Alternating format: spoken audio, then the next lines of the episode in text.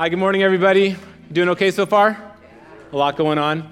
Hey, uh, it's a new year. It's January 11th, but for me, it's still like in the month of January, which means it's New Year's resolution time. Are any of you New Year's resolution people? Okay, this is what I found out. I have this small group of guys I meet with. I'm the only one who does, does uh, New Year's resolution still. Come on, people. Let's like do some self improvement stuff. So you guys are all over it. That's cool. I still do it. Did you know, though, even though you may not be a part of it, what is the number one um, New Year's resolution? It is to lose weight. Lose weight. Totally. I am right in that sweet spot. Um, man, I'm part of that statistic. Every New Year's, January 1st, is like, all right, this is the year I'm going to get a six pack. And uh, it never really works out. But in my mind, I have this mental picture of who I want to be and now I just need to come up with a plan to get there. I don't know if this is about you. This is all my issues. I mean, it's messed up. I have, you can read it through all my sermons, um, and I'm just going to put it all out there. It's January 11th. This is my food issues. I am a closet eater, a binge eater. I get stressed out and I eat like crazy. I'll lead a leadership team and I'll hit 7 Eleven and I'll get a Twix, sushi, and a Slurpee, all, and I down it before I even get home. I know, Lauren, I'm a new man though. January 1st, new man. Is that disgusting? Okay, so these are all my issues. I'm working them out. Jesus has helped me. But here's the deal I have this desire of who I want to be. And uh, in order to get there, it's really simple, right? Calories in, calories out. You have a few less calories in as you have calories out, you're going to gradually lose weight. And I'll be the person that I want to be in my mind. Now, the problem is it's too hard. That system is too hard. Calories in and calories out, too hard. So there's gazillions of weight loss options out there, and I've tried them all. I did this late night one that said you spend 300 bucks and you get a menu, and he says if you eat this, you're going to lose your belly fat. I did that. Well, okay, I paid for that, but I didn't really do it. Um, remember Slim Fast back in the day? Shake in the morning, shake at lunch, pizza for dinner. That didn't work out for me. Um, Atkins, I did Atkins too. How awesome is that? Eat meat. Okay, and cheese. Awesome. Meat, cheese all day. Except, have you noticed, anytime you go and eat meat and cheese, there's always french fries. So you only can hold out for so long, but even though the meat and cheese, it's a system. And if you work within that system, you can lose a ton of weight. But the second you touch a french fry to your tongue, your whole body out of control and you gain it all back. Um, so you name it all, Weight Watchers, all of them. I've done them all. And what's interesting is every weight loss system is specific. They have a specific plan, a specific way to do it, a specific rhythm. But man, we're from Marin. No one tells us what to do. So I like to have a, a, a omelet in the morning for Atkins, a shake at lunch because I'm really busy, and then a large pizza for dinner. And somehow I think I'm going to lose weight, and it never does. And like all things, it's interesting. Our identity, the things that we want to be, we know what we want to be. We know who we want to become. Most people are actually pretty clear on this answer Who do I want to be? Now, the hard part is what are the things I need to do to get from where I am now to that part. Now, here's the worst part all of us actually know what we need to do to get from point A to point B as well. We just hate it and don't want to do it. So we spend lots of money and eat shakes and do all this kind of weird stuff in order to get from point A to point B. Well, this morning, we're going to take a look at that, but in a spiritual way. In general, pray for me and my food issues. That, those are going to be ongoing. But today, we're going to talk about on a spiritual level. And last week, Jeff did an incredible sermon uh, where we looked at who we are, our identity in Christ. And if you have not heard this sermon, you need to go back. I wasn't here, I was taking kids to high school camp, but I went on the website, downloaded it, listened to it on a run. You should listen to this sermon. It's probably one of the best sermons preached in our church in a very long time. Who are you in Christ? There's some good news there. Great. Awesome. This morning, again, I get the heavy lifting. How do we get from point A to point B? This week, uh, we're going to look at how our identity actually shapes how we connect with God. So we go, okay, this is who we are in Christ, but now we need to figure out how do we actually connect to God in a way so that we can live out that identity. So if you have your Bible, turn to John chapter 15, verses 1 through 15, and we're going to unpack this passage of Scripture together.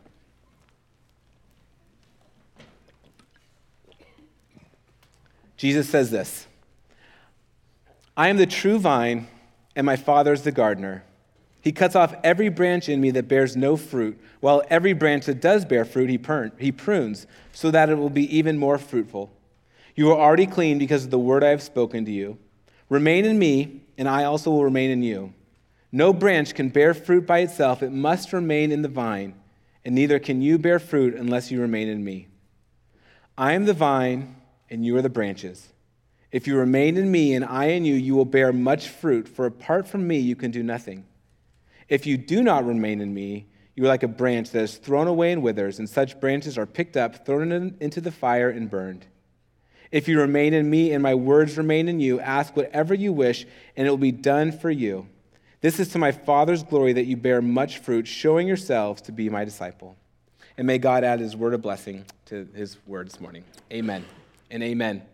Now, Jesus never got the memo that the way you do a good talk is the Oreo method, which is you say something nice to the congregation, and then you give them something hard, and then you say something nice at the end. Jesus misses that totally. Jesus comes straight out right away and says, I am the true vine, and my Father's the gardener. And if you're a Jewish listener, right away you're just offended as all get out, because Israel is the true vine. Israel is the true vine. And Jesus says, No, no, no, no. I now am the true vine, and you don't need to connect to be a, fa- a, son of Abraham. Now you need to be connected to me, and that's how you'll bear much fruit. And then he goes right after he offends everybody, then he says, and then he cuts off every branch that doesn't bear fruit.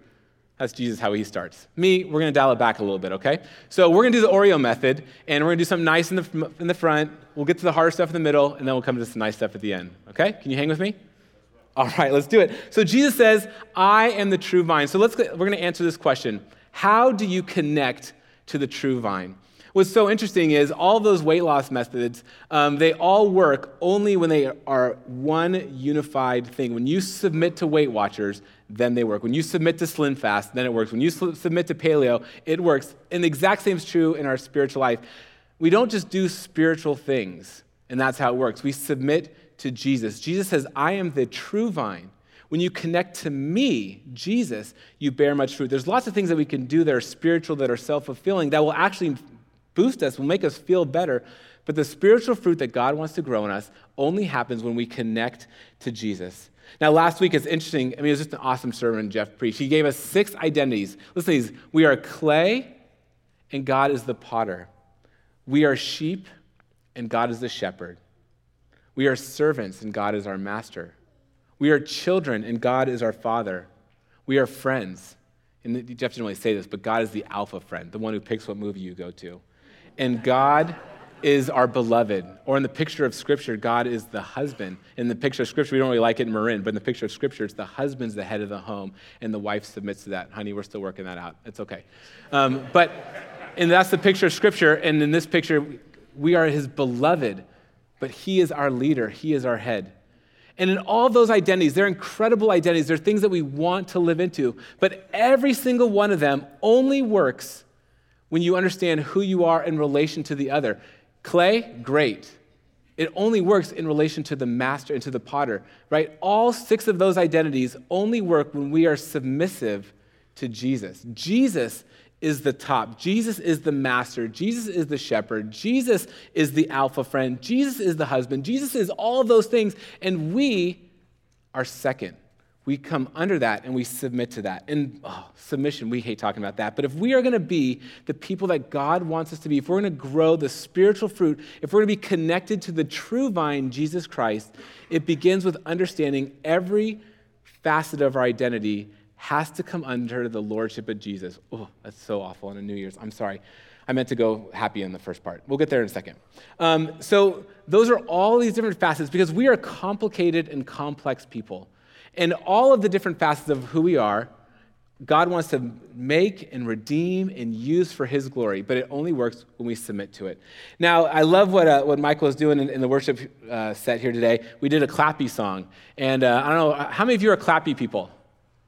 Couple of you, more than, uh, more than New Year's resolutions people. Awesome. I'm not a clappy person at all. And uh, we had our little worship planning meeting, and it was super funny. We're like, we're going to do a clappy song. We're like, oh man, how's this going to go? And we started naming some of you. Who's going to be a clappy person? Who's not going to be a clappy person? Can we do this thing?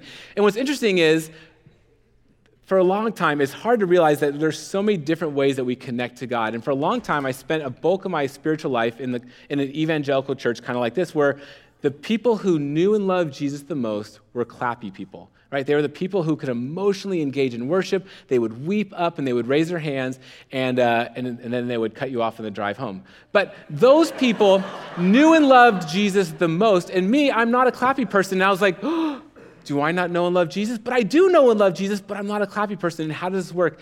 And, uh, and I came across this book that I want to recommend to you, which just changed my life. And if you are wrestling with, man, I love Jesus, but it seems like those people around me love him different, how does that work? I highly recommend this book. It's called Sacred Pathways by uh, Gary Thomas. And if you've read the five love languages, it's the same sort of thing. Instead of having five love languages in which you interact with, so, with a friend or a spouse, this is basically saying there's nine kind of different ways in which we connect with God. God is very huge and complex. We're less complex but we all have different, different personalities and there's different ways in which we engage God. So there's the clappy person, right? They're called the enthusiast. They love worship, they love being excited and being excitable, and they love encountering God that way. There's the activist who goes, quit singing, we got to go do stuff for Jesus. There's world hurt and poverty and sex trafficking, and quit singing, let's do stuff. And they just go, and that's their thing. Other people, like, they love learning all the facets of theology and understanding all the way the Bible works and comes together, and they're called the intellectual. There's me who's like, oh, the naturalist man, when you go out hiking and there's no phones and no kids bothering you, and you can just be quiet and hike, and your body's all hopped up on endorphins, like, this is great, I'm with God and His beauty. Um, there's all sorts of different, there's nine of them in this book. I highly recommend it.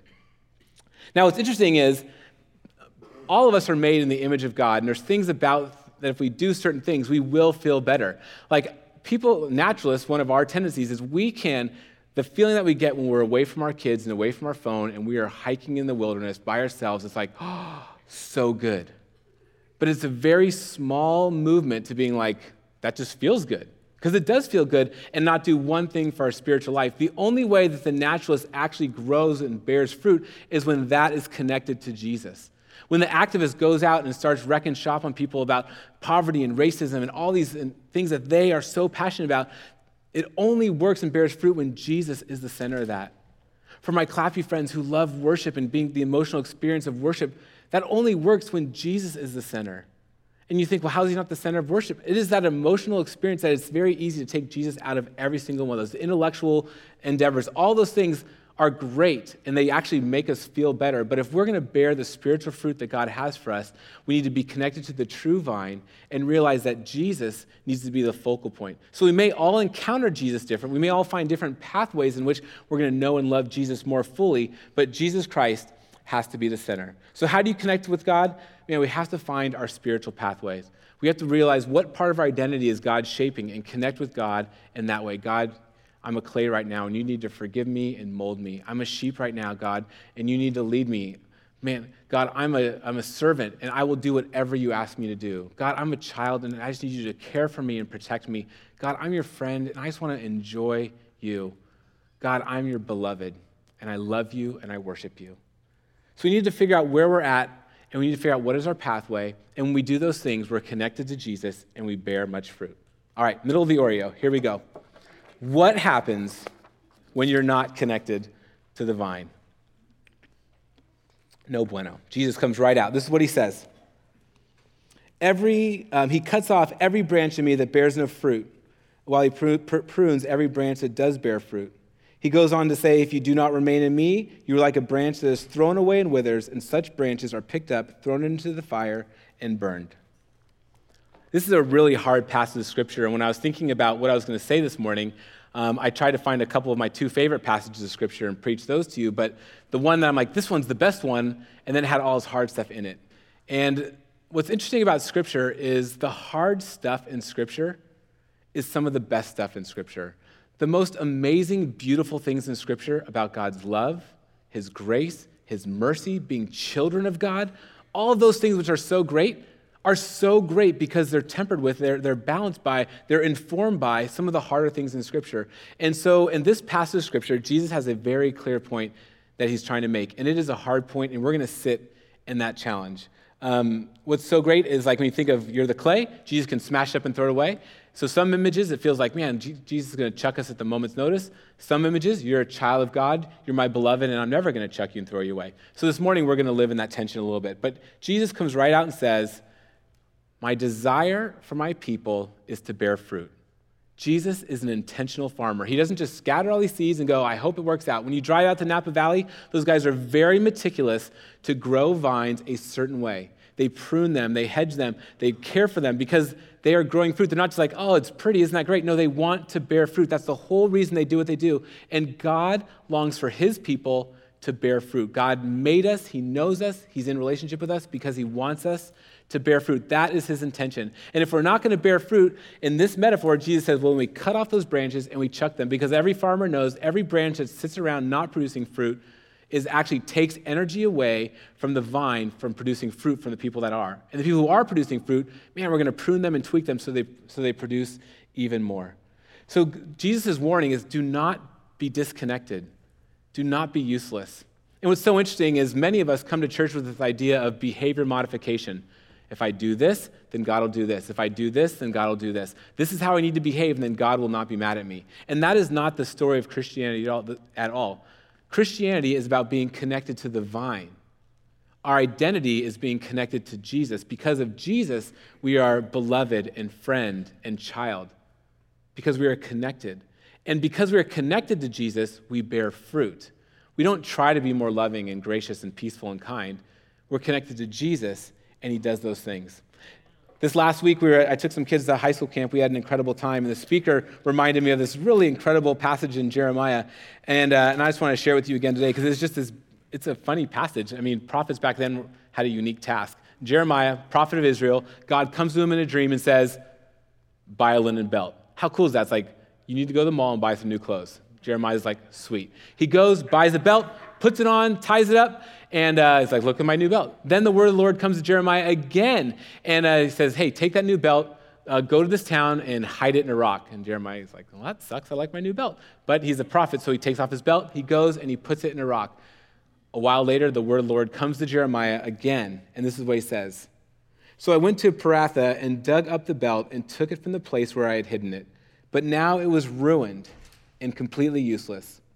When the word of the Lord came to me, this is what the Lord said In the same way, I will ruin the pride of Judah and the great pride of Jerusalem. These wicked people who refuse to listen to my words and who follow the stubbornness of their hearts and go after other gods to serve and to worship. What an interesting picture that God has a use for us he has a task for us like a linen belt, a belt that holds up pants. It's, it's, it does a thing. But when it's eaten away by bugs and mildew, it's, it's, it's not good for anything anymore. And uh, the, the prophet Jeremiah said to the people of Israel, Man, you are like this belt. You are useless. You listen to your own things and you worship false gods. We know who God wants us to be. We know the identity that He wants us to be. We know those things. It's clear. I could take any middle schooler right now, bring him up there and say, what are you supposed to be? They're going to know. But how do you get from point A to point B is that we actually have to be connected to God. And the second that we stop listening to God, the second we stop worshiping other, uh, worshiping things besides God, we become disconnected from the vine and we become useless. And it is heartbreaking for anyone um, to see something that's useless. Um, what's interesting is in the real world, and I know it's harsh, you're like, God, why can you be so harsh? But this is what's so wild. In the real world, you would never tolerate your friend being taken advantage of by their kid. When your friend's kid is taking advantage of you, or if you have older kids and they are just milking you and for every dollar you're worth because you just don't, you know, they're just finding some weird family system and they're just working you. All your friends are like, come on, your kid is working you. You had a kid, you raised them, they should be productive members of society, and now all they're doing is sucking all of your resources out and you feel bad about it all the time. You, as their friend, would be like, come on. Step up. This is ridiculous. Or if you had a friend and you're watching that friend and their other friend, and the way that the other friend is just emotionally manipulating and they're so codependent and it's so unhealthy, you as their friend, as a third party, would be like, that's ridiculous. Tell that friend you don't want to be their friend anymore. Cut them off. Like in the real world, in our lives, people that are, are useless and people that uh, abuse us and people who wreck us and manipulate us, we want to put up boundaries and clarify and push them away from us. Like that is the real world. Wouldn't it make sense that God, our Heavenly Father, the one who made us, the one who made us in our image, man, He does not want a bunch of spoiled brat kids. He wants kids who are going to be productive members of society, that are going to do things for His kingdom, that are going to represent Him well. That is God's desire for all of us. And how heartbreaking it must be for us as we continually be just spoiled brats all day and every day. It's so heartbreaking as a youth worker um, to watch um, our high schoolers sometimes. They, some of, over the course of my ministry here and in other places, I've just seen some incredible athletes. I mean, some of the most amazing athletes have come through our ministries and different ministries I've been a part of.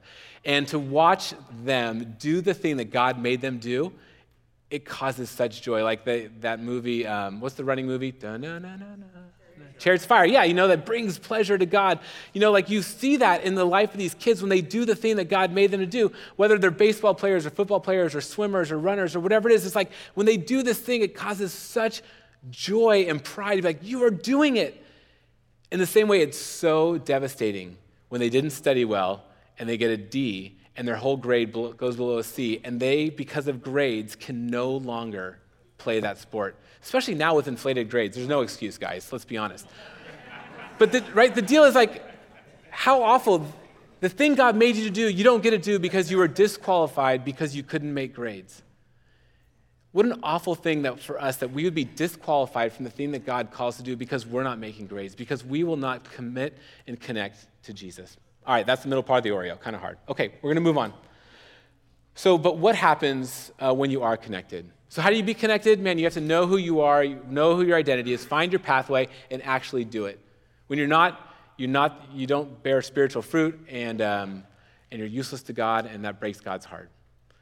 But lastly, but when you are connected with God, when you, you bear much fruit. I love Galatians chapter 6. Says, what does it look like to bear fruit?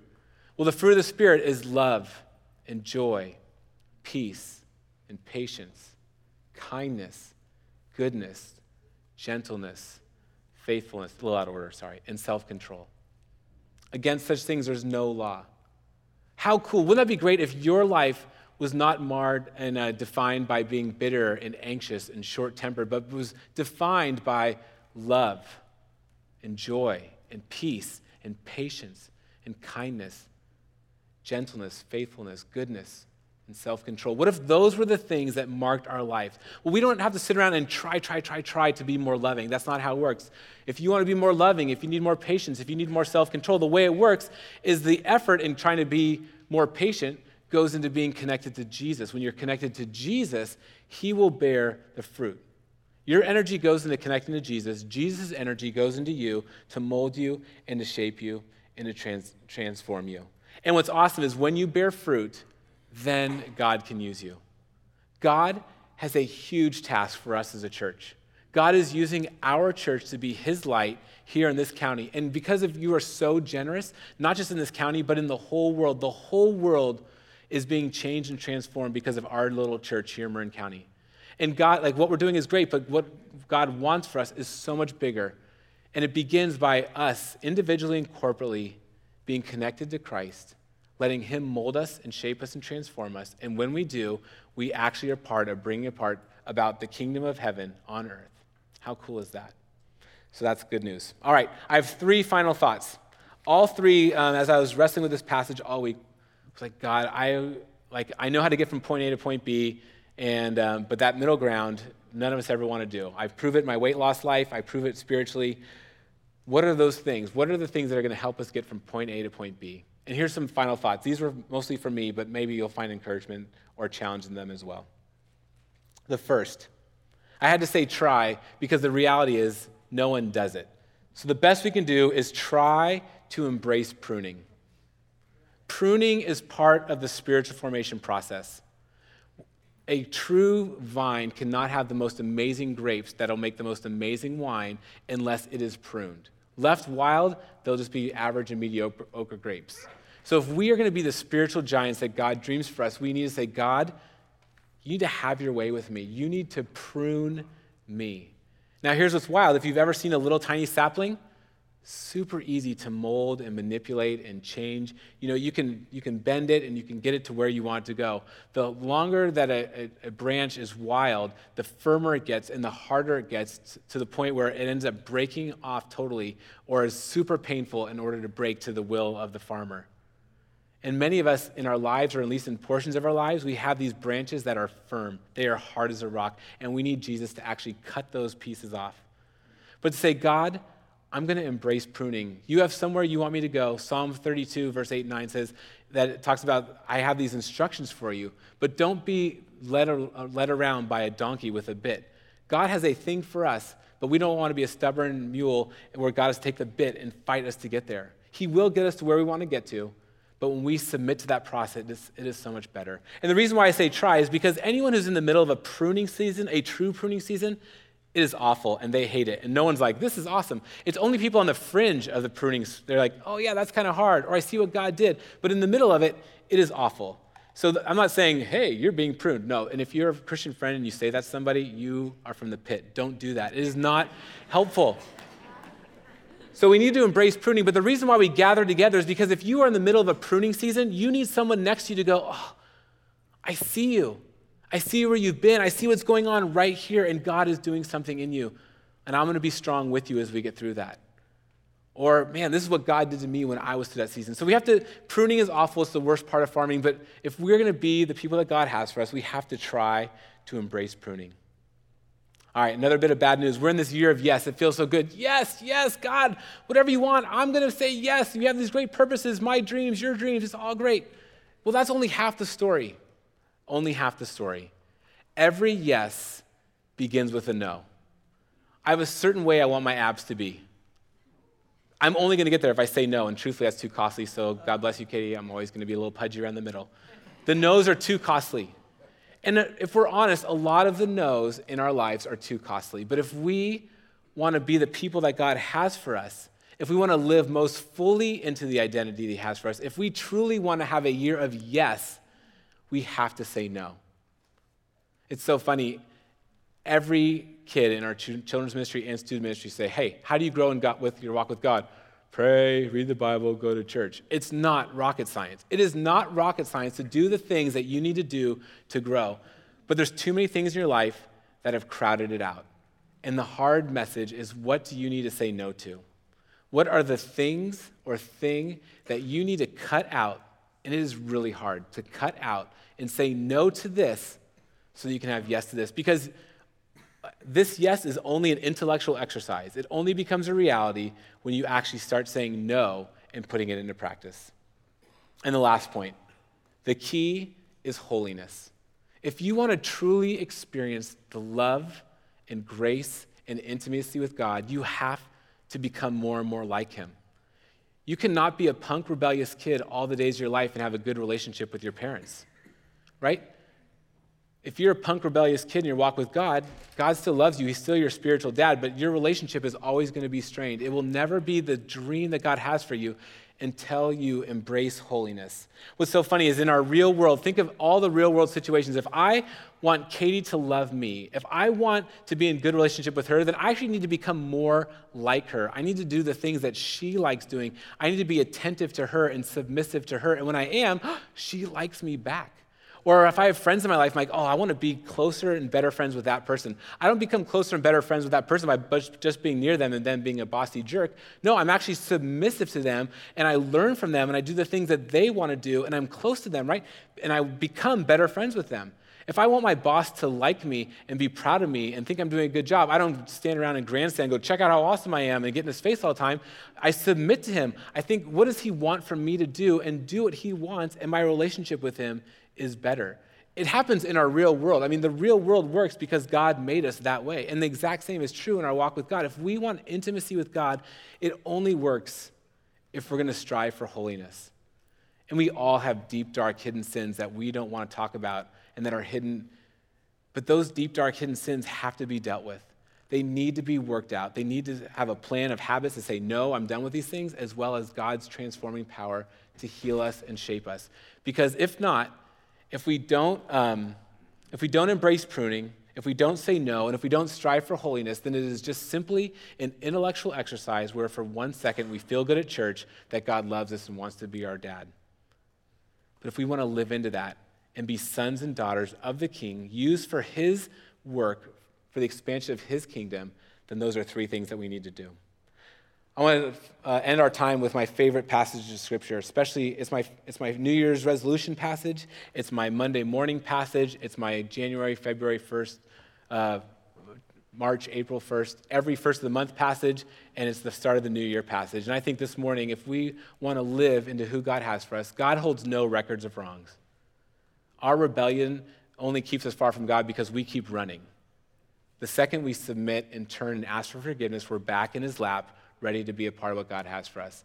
And I love this passage. God is so long suffering. Lamentations chapter 3, verse 22 says this Because of the Lord's great love, we are not consumed, for his compassions never fail. They are new every morning. Great is your faithfulness. I say to myself, The Lord is my portion, and therefore I will wait for him. There's a reason why Jesus says every day we pick up our cross and follow him. Every day we connect with God. In the morning we meet with God, right? So that we can experience that God's mercies are new every morning. Let me pray for us, and then we'll get out of here. Heavenly Father and our gracious God, you are so gracious, so long suffering, so patient. For you have created all of humanity.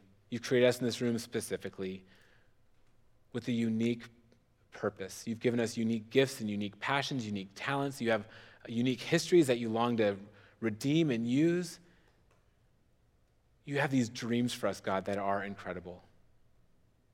And for many of us, we have taken the shadow of that, the easier road, and have missed it completely. And we have all sorts of carnage and wreckage behind us.